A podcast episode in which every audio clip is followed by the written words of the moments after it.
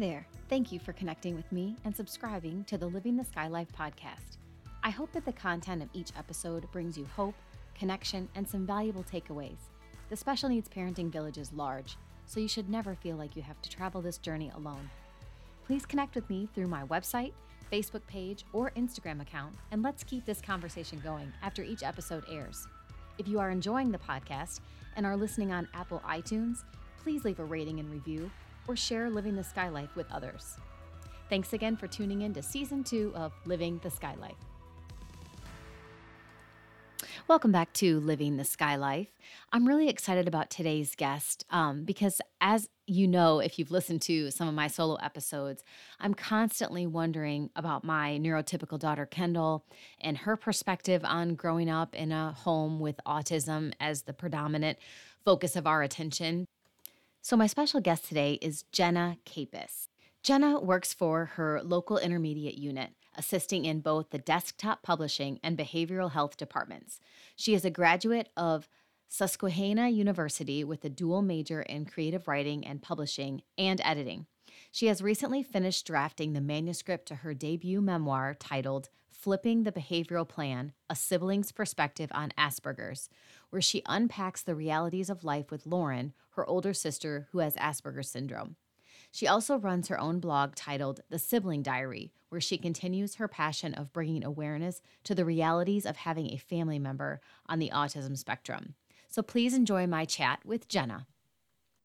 So I'm really excited about today's episode of Living the Sky Life. I always appreciate the opportunity to talk to siblings of someone on the spectrum because it's such a perspective that we as parents all are very curious about. And um, those of us with neurotypical children in our families also, sometimes it's hard to get them to open up to us. So my guest today is Jenna Capus, and um, she's going to hopefully share all the things that we need to know. So welcome to the podcast, Jenna.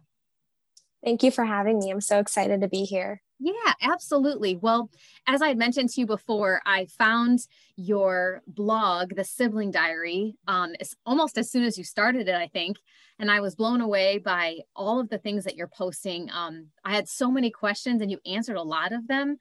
Uh, it's just great to get your perspective. So, um, you know, can you tell us a little bit about just kind of going back before you started the blog? About your older sister. Um, I know that she has Asperger's. And how old is she? She's 31. 31. Yeah. Okay. And uh, remind me her name. Her name is Lauren. Lauren. Mm-hmm. Yes. So Lauren is 31. Um, what about your childhood and kind of growing up in your family dynamic? I know you have a brother also. Um, is he younger than you? My brother's 28, so we're all three years apart. okay.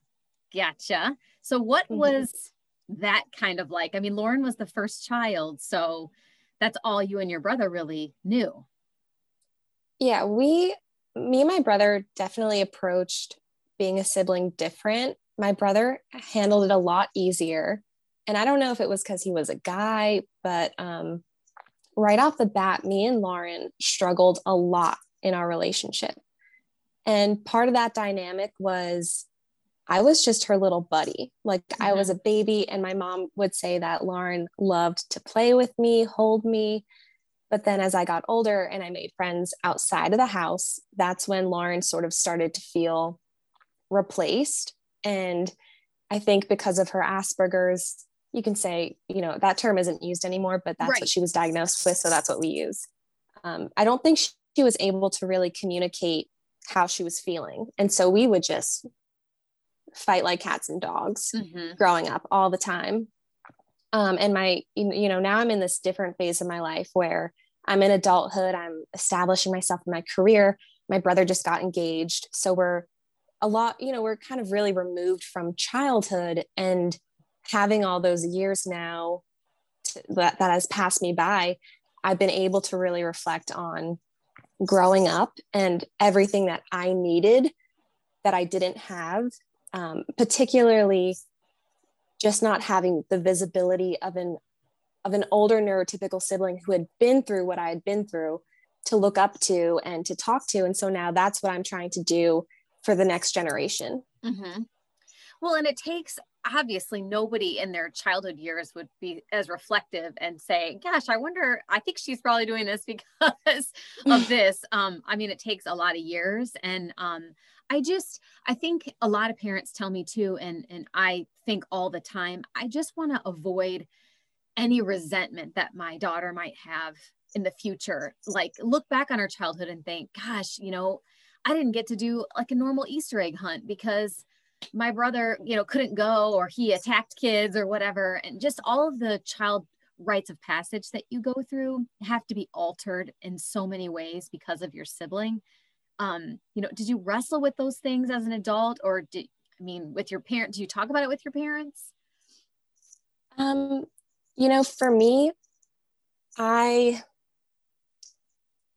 I did struggle and this might not be something you want to hear, but when I was about 18, 17 or 18, I did deal with a lot of resentment towards my mom in particular because my parents are divorced. And so we all lived with my mom, and she was mm-hmm. mostly, my dad was still involved, but my mom was the primary caregiver. And I didn't feel like they made my relationship with Lauren a priority. You know, people tried to get involved and, and help out a little bit, you know, her aides and her therapists and her CIs and the BSCs and whatnot but it wasn't ever really made a priority. And I did struggle with resentment and anger. Um, and that's just something that I think every kid, you know, might have to go through a little bit of their own. Um, mm-hmm.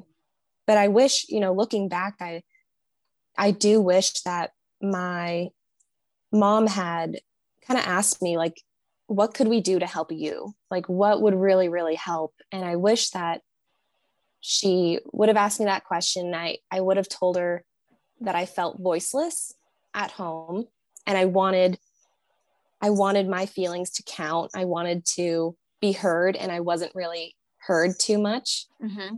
And um but you know as you get older you do realize that your sibling is different and there's so many skills that Lauren has to learn and continues to learn that I already have. And so having that perspective really helps. It helps me to just see that, you know, life is going to be unfair. But I think Lauren, in all honesty, was kind of handed the most unfair piece of the pie.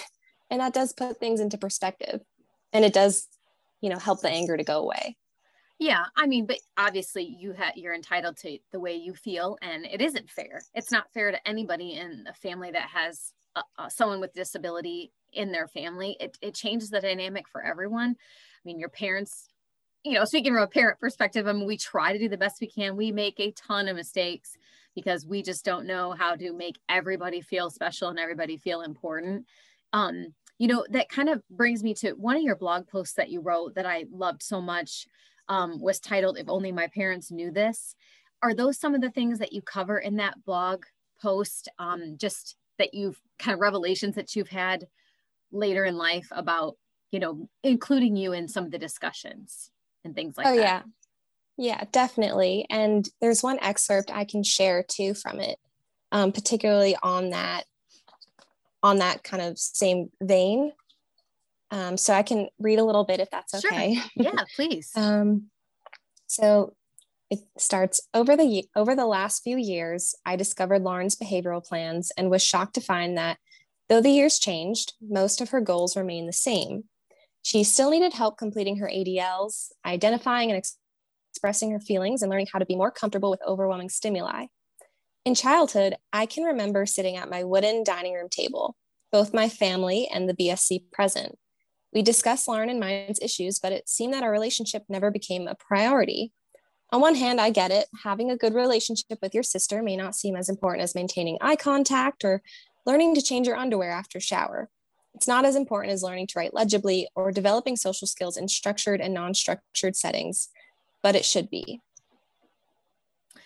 Yeah. mm-hmm. Yeah. that yeah, that's hard. That is really hard when it comes to goal setting. Um, my son um, is 18, and a lot of the goals that we have set out the majority of his years were um, you know trying to get him to communicate because he's nonverbal currently um, and we were so focused on skills and those kind of things. And then as he aged, we began shifting to um, self care and independence with like brushing his teeth and mm-hmm. feeding himself and all of those things. And I, it's never really crossed my mind while I know his relationship with my daughter is pretty terrible. I mean, she kind of just hides out in her room when he's out and about being fed, doing all of his things. Um, and then she'll come out when he goes to bed. And I hate that. And I never even considered putting that in as a goal.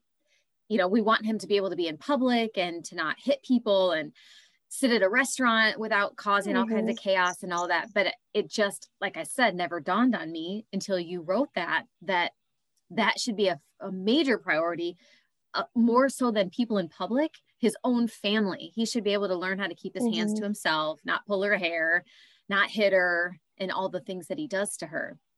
And I know that your sister was a little aggressive with you, or maybe she still is with her hands, her behavior. Yeah. Um, so I guess to kind of go back, like for my my personal story with my sister, when I was doing research for my memoir, I looked through all of my parents. My parents have kept all of our schoolwork and all yep. of her behavioral plans, um, and that was a gold mine for me. And I discovered, um, you know, uh, my sister's behavioral plans from 2003, which were some of her earliest ones when she was like 12 or 13, and that would make me like six or seven. And that was when uh, some of the first goals about our relationship was put on her behavioral plans. And then there were kind of like mini goals like Jenna and Lauren will spend an hour together, you know, but they were they were they were not as important as the the other goals of learning to shower, to change your underwear. Mm-hmm. And there's so much that Lauren still you know doesn't really grasp or understand because she has a hard time with abstract concepts and just so many things that come natural to like neurotypicals like you and me mm-hmm. and um and i think looking back on my own relationship with lauren i don't know what it's like to have a sibling who is nonverbal so it would probably be a little bit different dynamic for kendall and skylar but for me and lauren there was just a lot of failed expectations and unmet expectations. And we're siblings, you know, she, I think, expects me to kind of, I think she expected me to know how she felt and to want to spend time with her and to reach out to her more. And I didn't do that. You know, that was on me. And when you're a kid, you don't think about those things either. Um, and I think you expect to you expect for your sibling to recognize the pain that you have you know and, and to want to be your best friend and be around you all the time. And when you don't have those expectations met like bitterness grows and mm-hmm. resentment grows. And me and my sister you know we definitely fought way way more than me and my brother did. And over the years we both sort of I don't think, I don't know if there was any particular like lightning bolt that happened, but we both started to just mellow out. like that's kind of yeah. what I say. Like fighting is exhausting. and we both just started to like Lauren Lauren learned really great coping skills where if she was getting angry or if I was like, you know, I'm still her sister, so sometimes I would tease her on purpose. She would go up to her room to cool off. And she got really good at like certain coping skills that did benefit our relationship a lot. And we just got to the point where we, you know, we're not today, we're not close, as in, like, I think what maybe other siblings have, sure. but we have we have achieved something where we we no longer fight we are able to enjoy one another um, be around each other and it's not i guess what i thought it would always look like, but it's still something good. Mm-hmm. Yeah. Well, that's good. I mean, that's what you always hope for is that you have a lifelong relationship and it evolves. You've matured, she's matured. Um, things, you know, change over time. You had mentioned that, you know, in early on that you and your brother cope with all of these things a little bit differently. Was he more um, just kind of uh, escaped from it? I mean, did he kind of do his own thing and kind of leave the house and hang out with his friends and do other things um, or did he just how did he process differently than you?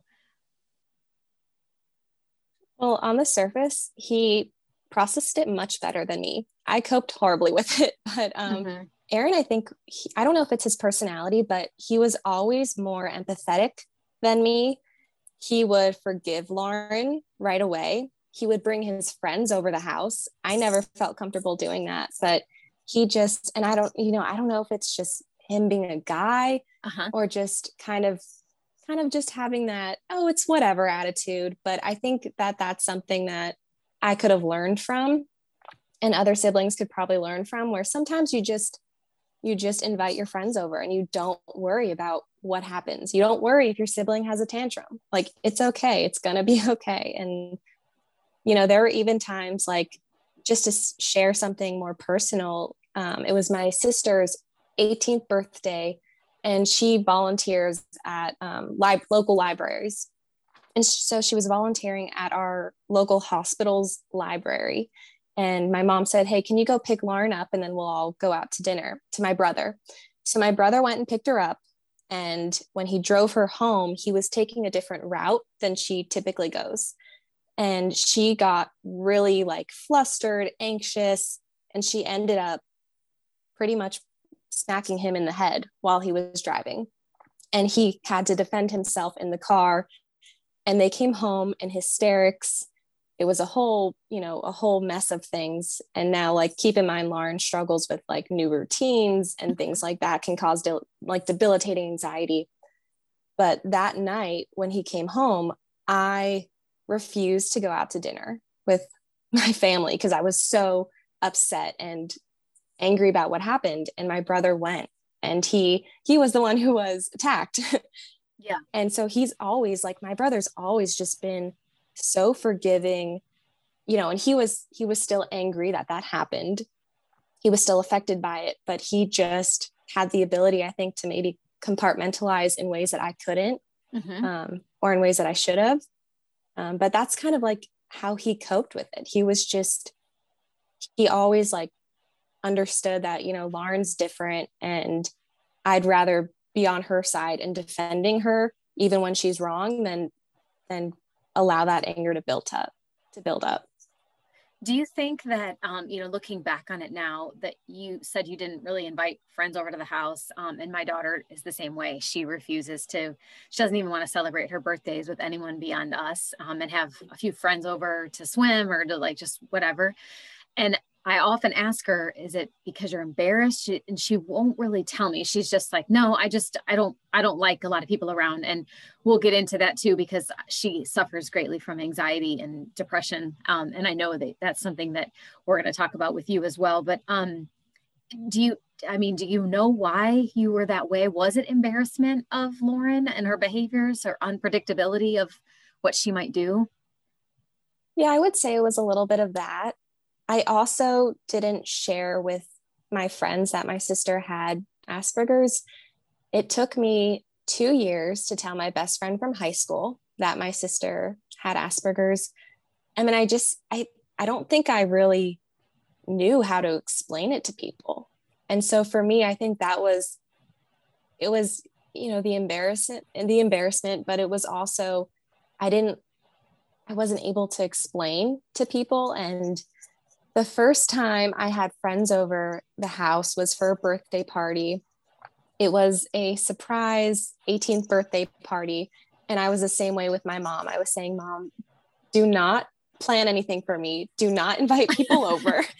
and um, she conspired with my best friend to basically go against my wishes and have people come over. And um, within like the first 20 minutes, my sister ended up crying and breaking down and had, you know, a little bit of a issue.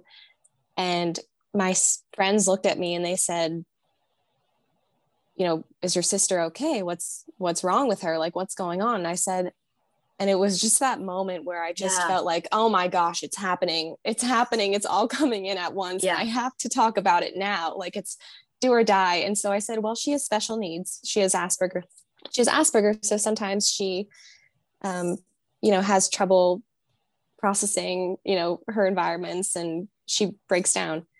And my friends were like, oh, okay. And then we continued on with the night and it was fine. And I think sometimes I know for me and with anxiety too, you can build up a moment to be so big, so towering that it's really scary. But in reality, you can still have a great time, and have your friends over. And, you know, every kid is different. Mm-hmm. But for me, I think it was a combination of the two.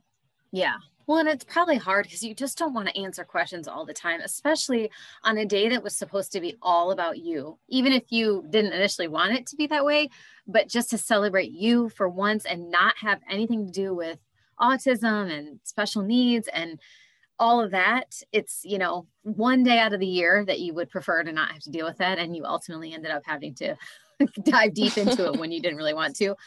I can imagine that that's that's probably a struggle and, and it would keep a lot of kids from having a lot of friends over or in their environment because it's kind of a safe environment. It's like a family secret sometimes.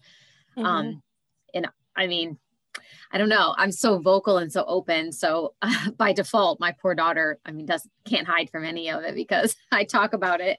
She gave me permission to talk about her anxiety and some of those things. And I think that's such a huge topic that a lot of parents ask about with their neurotypical children um, if you know if they're going through anxiety or depression like what do we do and how do we identify those things and um, you know so can you shed a little bit of light about when you kind of realized that you were dealing with some pretty significant anxiety depression um, and how your parents helped you or if your mom was able to help you if you allowed that just kind of what how it all began and what we need to do.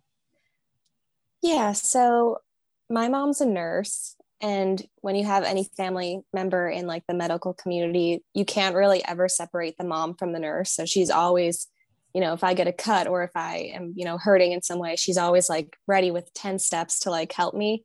Um, so she noticed, I think, that, you know, I was, I spent, I think I spent like at least a summer in depression when I was like 17 and um, you know you just kind of want to sleep all the time. You go to bed crying every night and it's it's really hard. And for me my mom uh, was supportive of you know kind of um, seeing if i wanted to go to therapy take medication. And i tried out going to therapy a couple of times but it wasn't really what i what i vibed with what i really enjoyed doing um, and so i think for me the depression sort of lifted the more I got perspective on what was going on. Because as neurotypical siblings, sometimes I think we feel that our four walls in our house is all we're going to see for the rest of our lives. Like, this is our life, but there's such a bigger life waiting for you. And, you know, I have a boyfriend now, I have a great career, I have um, you know i'm working on a memoir that i'm really excited about. And life is so much more than just what happens during your childhood. And um, there was one time i remember my mom responded in a really great way. And so i want to share this story. Um, i had just gone into a fight with my sister i went upstairs to my room i was crying upset and my mom came upstairs and she's she's the kind of mom who's like snuggle on in we'll we'll cuddle we'll talk. And so and so she like wrote down on a little note card traits about me. And she wrote down like beautiful hair wonderful soccer player um, intelligent and then she stuck it on stuck it up to like a, a little poster board that i keep right above my bed. And she said you know jenna you're going to be okay you're going to go on to have lots of opportunities I don't worry about you. You know, I don't worry about you. And she said, My hope is that by 30, Lauren will be on her own with an aide that checks in on her daily. And she said, Think about who you're comparing yourself to. And she didn't say it in a mean way, mm-hmm. but she just said it in a way where I kind of started to realize that no matter what happens in life, I'm always going to have the the advantage um, because Lauren's going to spend her, she is spending her life working on skills that come natural to me that I don't even think about. And when you think about it in that sense, you start to realize, okay, what happens here isn't that big of a big of a deal. It's just a small blip, and I still have the rest of my life to live. And you know, there may come there may come a point where me and my brother do take my sister in when my parents pass away in the future, but there's still a lot of life that we can we can live you know i i can have kids i can you know and, and when you think about it in that way your perspective widens and i think that that did help me at that time mm-hmm. That's so nice. What a great mom you have. Yeah. I only hope that my daughter says those things about me later in life like my mom was really great. And this is what she did that was great. But no i love that um not only that she came up and talked to you immediately um, because that's some of the things that i worry about. Like sometimes I give it a, just a little bit of time before I head up because I I don't want to smother her and I want to give her her chance to sit in her feelings and to like feel what she wants to feel and not come up and have hopefully have her you know not perceive that I'm trying to fix it and I'm trying to you know do what I would do with her brother and like okay here's what we need to do. Let's do let's do this or to talk about it if she's not ready. But I do try to make it a point to get up to her or to get to her um pretty quickly after because I mean depression scares me greatly. And um I don't I don't like her being alone ever because I just panic that her mind and her thoughts could just run away from her and it could be a, a pretty severe situation. Um, and i know that you had mentioned pretty openly in some of your blogs about suicidal thoughts and things like that. Was that a regular occurrence or that was just a you know a short instance short stint of the depression? I would say when i was in ninth grade that's when things started to get pretty bad for me um, and i this like breaks my heart looking back on it now but i you know I, I remember googling like you know siblings of autism suicide you know like is this mm-hmm. something that other kids think about um, you know what are there any statistics and i, I could, actually couldn't find any statistics but um, yeah i i think for me me and my you know my sister called me names a lot and i didn't feel that my parents took it seriously. Um, and i think like the fact that you're aware of it and that you want to help her and that you are there for her i think is just a great like a wonderful wonderful thing because she knows she has you as a support. Um, but i did i did struggle and i think with suicide like that's or suicidal feelings you know it's always a it's a temporary solution to a permanent problem you know that saying. Um and i think it's something that you sometimes just have to go through. Uh, there's not you know i don't know if you can necessarily like fast forward through that but i think it's important to try and try and just get through it um, mm-hmm. if that makes sense.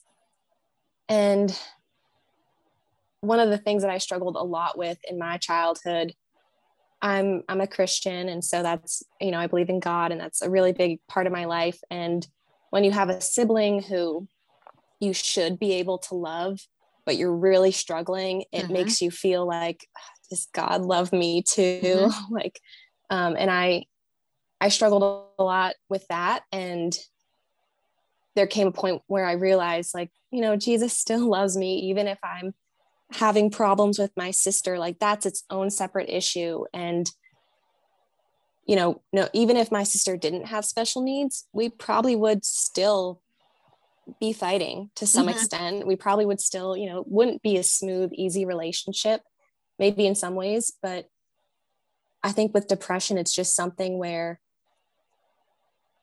where I leaned on my friends. I played soccer. That helped. I tried to, you know, I tried to journal. So those are some of like the practical things that helped me and then it's just it's a day by day thing where i think mm-hmm.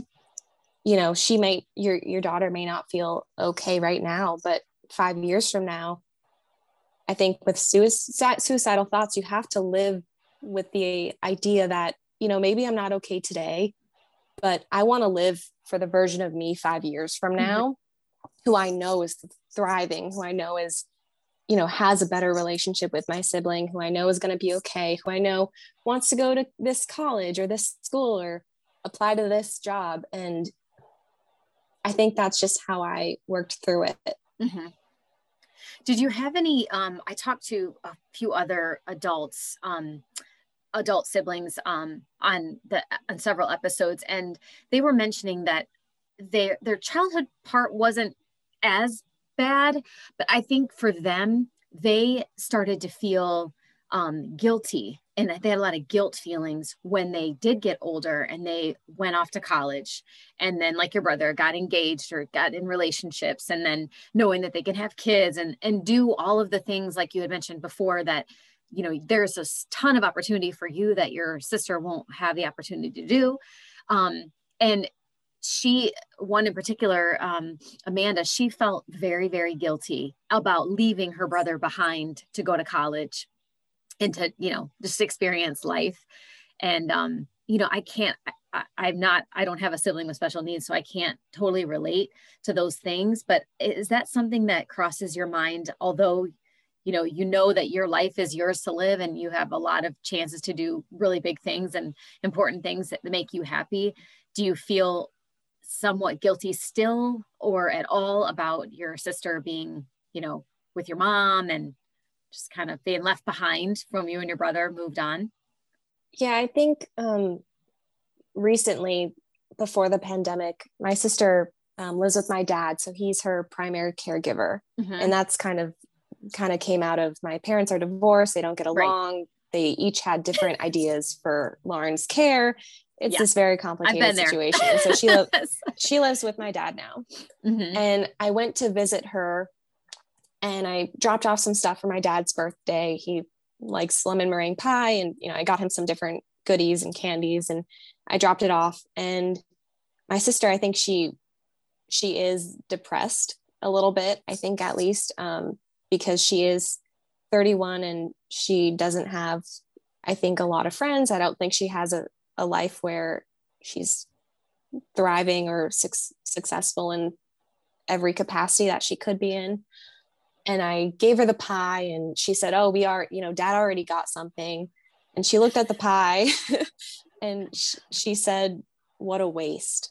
And it was one of those comments where yeah. my sister, my sister makes whatever comment comes to her yeah. mind and she just blurt blurts it out. And I, when I drove away, I was, you know, really sad. Um, in just, yeah. just because I think when you're thinking negative, when you don't have when you're not handed the the easiest kind of portion in life you can easily slip into depression and you can you know slip into just feeling negative all the time and i think that that's something my sister deals with now and it's, you know it's especially affect it's affected she does her best when she's getting the best care mm-hmm. um, and i can't say right now she's you know getting the best care that's you know people who are pushing her to really um, you know stretch herself and help her in all the different like deficits that she has um, but that you know i don't think i felt to be honest particularly guilty about going away to school i definitely mm-hmm. dealt with a lot of heartache um, just with my parents not being together not being on the same page about her care that was sort of what i was dealing with when i went to mm-hmm. college um, but now I, I do feel like, you know, I don't want to say I, I, feel guilty necessarily, but I just feel bad for her. Um, that's, that's mostly what I feel now, I think. Have you guys talked about the future um, with your parents uh, for you and your brother um, and her care for Lauren's care in the future um, when they're no longer able to do it or no longer with us? Um, do you guys have a plan in place or do your parents have a plan in place that includes you and your brother or do you know anything about it? Well, we've talked about it to some extent. Uh, my mom has a will written up, and my brother is going to be like Lauren's trustee over mm-hmm. the money that my, you know, uh, that she would get if my if and when my mom passes away. And kind of the the game plan is whatever parent this is this sounds so strange, but I, whatever. It does, but we have to think about it, and it's awful. Yeah. And I just, you know, I'm mm-hmm. just always curious when parents yeah. approach this with their adult kids. For us, it's mostly um, my dad is not in his best health as my mom is, mm-hmm. so thinking about this. It's not something everybody thinks about, but just the few conversations we've had is that there will probably come a time when my mom is then Lauren's guardian and hoping, you know, we're we are hoping that there will be some plan in place where Lauren could live on her own and have a full-time aide that takes care of her. Um, because my sister, she has to have reminders to take her medicine, to shower, to sure.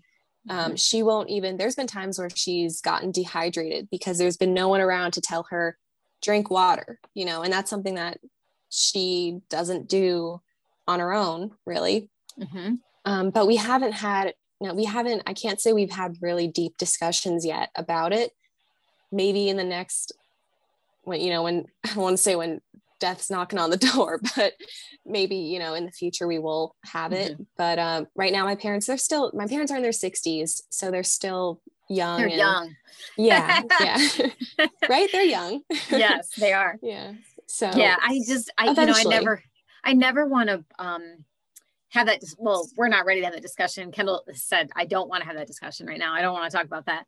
Um, and it it pains us as parents. We want to live forever, and um, I I know that no one will ever take care of Skylar as good as I can. I think a close second would be my daughter, but I want her to have her own life. I mean, again, kind of what you said earlier. It feels like she's been trapped a little bit and and blossoming and growing into her own person in the four walls of our home um, and just kind of being surrounded by autism stuff every minute of every day she can't really escape it so you know when she's out on her own and living her life i don't want her to constantly be worrying about her brother's trust or like who's taking care of him and what therapist do i need to call and his medications and all the things that a mother would do i don't want her to turn into a a young mother of her brother for the rest of his life and her life. So that's that's a tough one.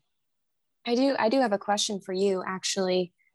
Um, my family is kind of kind of rolled out group homes as being an option just because my my mother has visited some and she doesn't like the way that that they're run at least where I live. Mm-hmm. Um, is that is that a consensus among other autism moms that group homes maybe aren't the best option how, how do you feel about yeah that? i mean of course i can only speak for myself but for us it's not an option right now again kind of you know because the options are very limited in our area the the only kind of group home like that for skylar um assuming he would be older if that was even a possibility are nursing home type facilities um, because he is nonverbal and because he is um, non-toilet trained we are limited quite a bit on mm. places that he can go because i mean let's be honest even nursing homes the care sometimes is really terrible and you know they're not taken care of and changed regularly and all those things um, that gives me a ton of anxiety and i lose a lot of sleep at night knowing that should my daughter not be able to care for him um, and we're not around I don't know where he would go. And I, it, it pains me that what I have heard of a lot of group homes and a lot of situations, it's not, it's not great.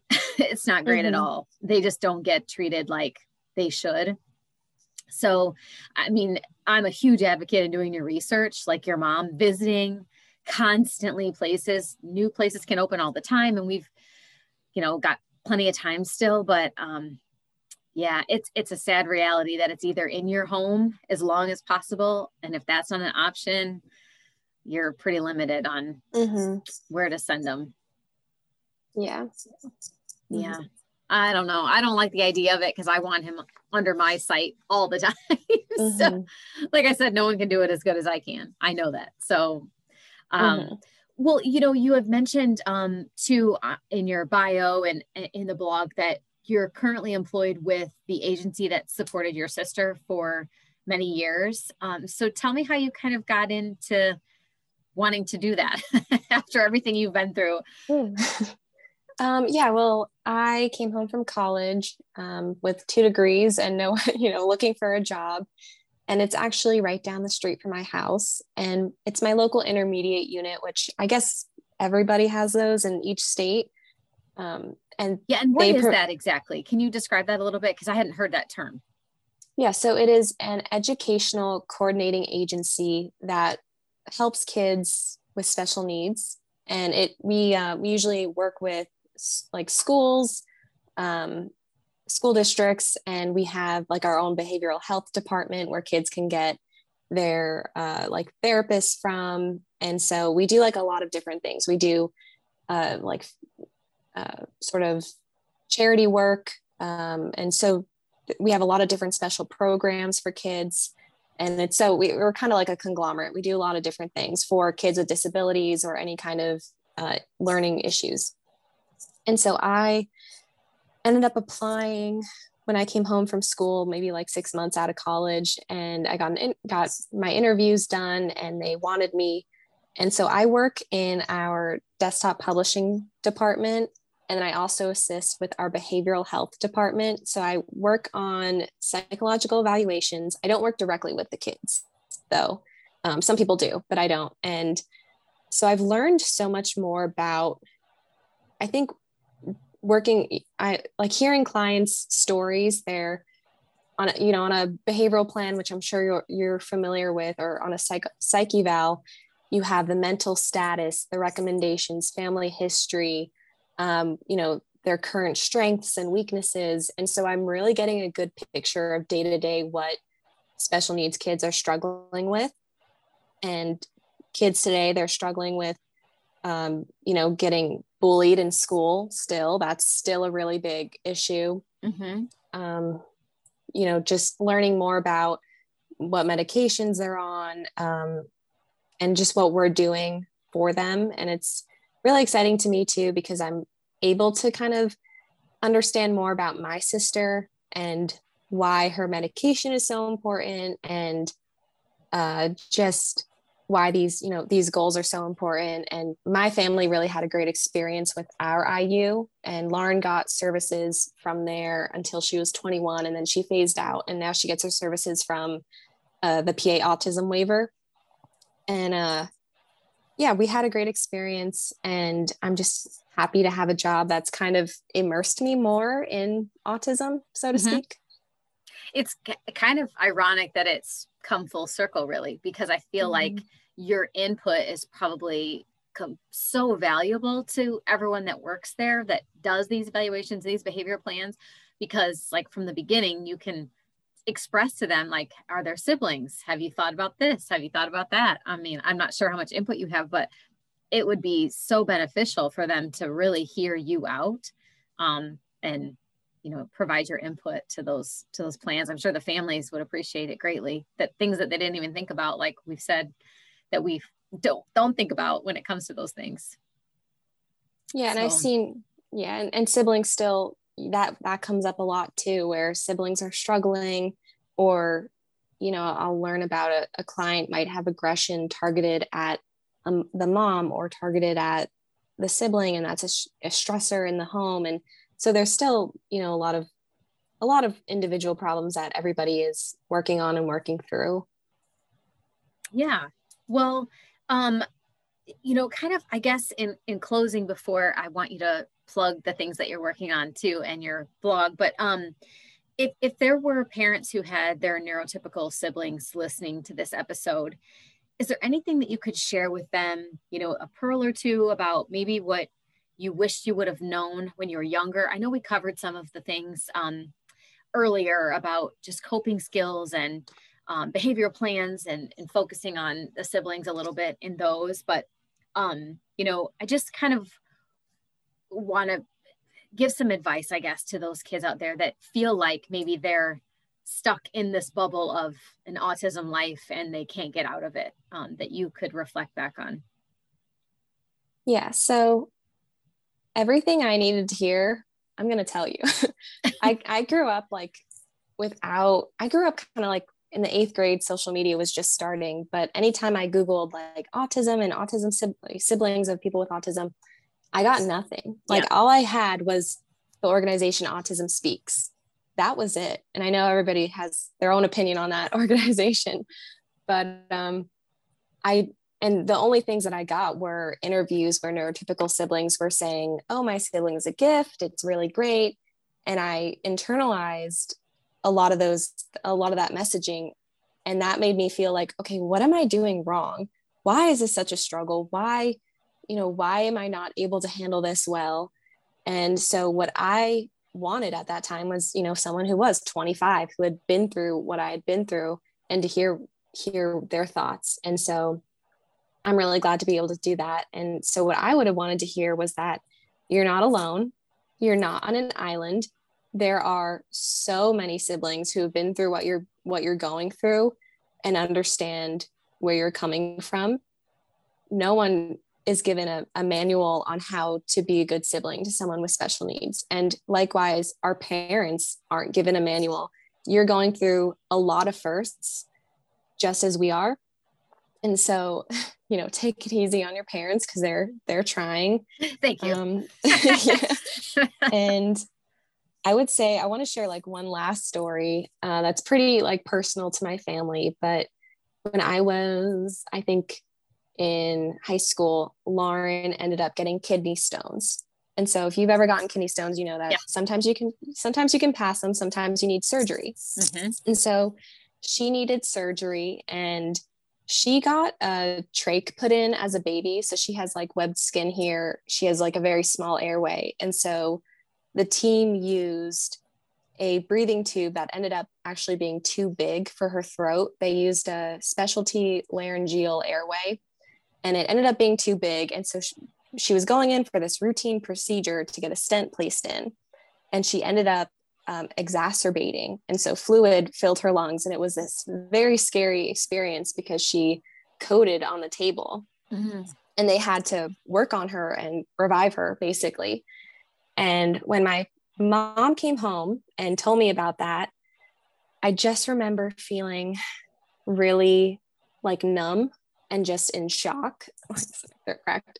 Um, because I had given up hope that like me and Lauren would ever have a great relationship. And what I needed was the sibling who had been through it and who could tell me like it is possible to have mm-hmm. a good relationship with your sibling. It is possible. You can find joy in the messiness you you can have a good relationship with your sibling. It's going to take work and it's not going to be easy but it is possible. And we needed you know at that time this is something i write in my book but we didn't need death. We needed life. We needed our relationship to be reinvigorated. And i would say like that's really important for siblings to know.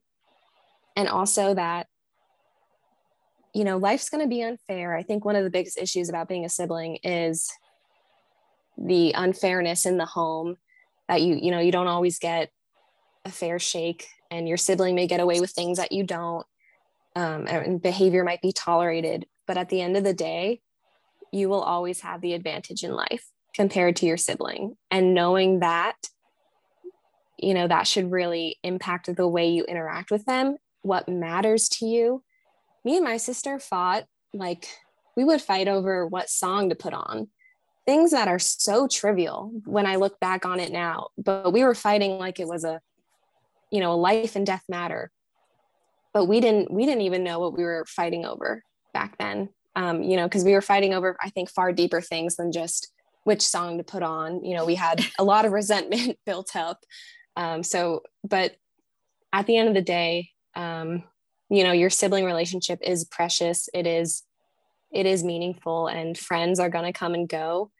And the only thing that you have really is family at the end of the day. And so that's what i would say to siblings I out love there. that. I love all of that. Gosh i mean it's such a beautiful perspective. And the younger that you can get your message out you know to the younger kids the better everyone will be. And um, yeah, I just I respect that so much. Parents are trying, siblings are trying, and I I truly believe, at least in our case, and I'm sure with Lauren's case too, that our kids with autism don't want to be mean.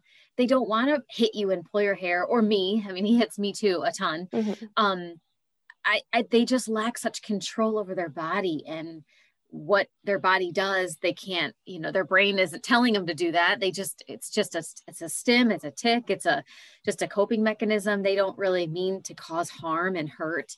I know that they love all of the members of their family so much. And, you know, maybe with Lauren, it's just, it's so hard for her because she recognizes that you're able to do things that she struggles to do. And she's jealous and she, you know, doesn't know how to, you know, share those feelings other than through negativity and, and jealousy and, you know, saying things that are hurtful. And she probably doesn't mean it to be that way. They're just very matter of fact sometimes with the words that they choose. so, yeah. Oh man. Well, appreciating the good things about mm-hmm. our siblings is the best way to go. I'm sure your brother annoys you too from time to time. Yeah. Yeah. Oh, yeah. Sometimes throw him under the bus for a minute. So, um, obviously, I mentioned before that you have the blog called The Sibling Diary, and if people are not following you, they should be on Facebook. I'll link up that um, page that you have to um, access all of your blogs. And is it uh, also the siblingdiary.com for your blog page? Okay. I'll link that up as well. And then you've mentioned um, that you're working on a memoir. Is it about uh, being a sibling in your family with autism, or is it a culmination of things? Yeah, so my working title right now is called Flipping the Behavioral Plan A Sibling's Perspective on Asperger's. And what I've done is I've taken a goal from one of my sister's behavioral plans and I've made that each each chapter is taken from one of her goals. And uh, so for instance, yeah, so for instance like the first chapter is Lauren needs to tell others where she's going because, you know, like others, she struggled with elopement and she's just, you know, you turn around and Lauren's gone. Um, and I tell the time actually where we were kids, we rode our bikes up the street and Lauren broke into a neighbor's house. And me being like her little sister, I followed her inside and uh, the homeowners didn't know we were in there. And then at one point, Lauren just, you know, in all of her grace, her Aspergian grace, she just runs for the door without trying to be secretive. And I follow her after, follow out after. And, you know, I heard the homeowners just, you know, gasp. They they were shocked that we were in their home. We rode home and we didn't tell our parents. So the whole memoir that I'm still, you know, working on, and I'm, yeah. I'm hoping to get it traditionally published so that I can have people read it and um, hopefully understand what the sibling experience is like it's just more of that you know just our whole life and um, kind of seeing how her autistic behaviors impacted our relationship you know and in a sense they're kind of her personality and autism are sort of in, intertwined in a sense but mm-hmm. this doing it this way this structure has really helped me has really helped inform just our life our story our relationship and helped me to see more than just this is Lauren, this is also Lauren and a little bit of her autism too. Yeah. Well, that's awesome. I think so much is needed. We need continual education. I love all the children's books that are coming out, the memoirs that are coming out, and we don't have very many from a sibling perspective. So, more power to you. Um, I'm excited, and I, please let us all know as soon as you get that sent off to the publisher so we can start pre-ordering it. So, I think it's a wonderful tool that we need. Absolutely. Well, I, Thank you. Yeah, I appreciate your time so much and your perspective. There's so much to be learned um, from every member of a family with someone with a special need because we all have our own interpretations and takeaways and experiences. So yours is so valid and I appreciate it. Thank you so much. Thanks. Have a good day. You too. I hope you enjoyed this episode of Living the Sky Life and we'll tune in for the next episode coming soon. If you haven't already, please subscribe to the Living the Sky Life podcast within Apple Podcast, Spotify, and Google Play so you'll receive alerts when new episodes are released. Subscribing is the best way to ensure you don't miss a single episode.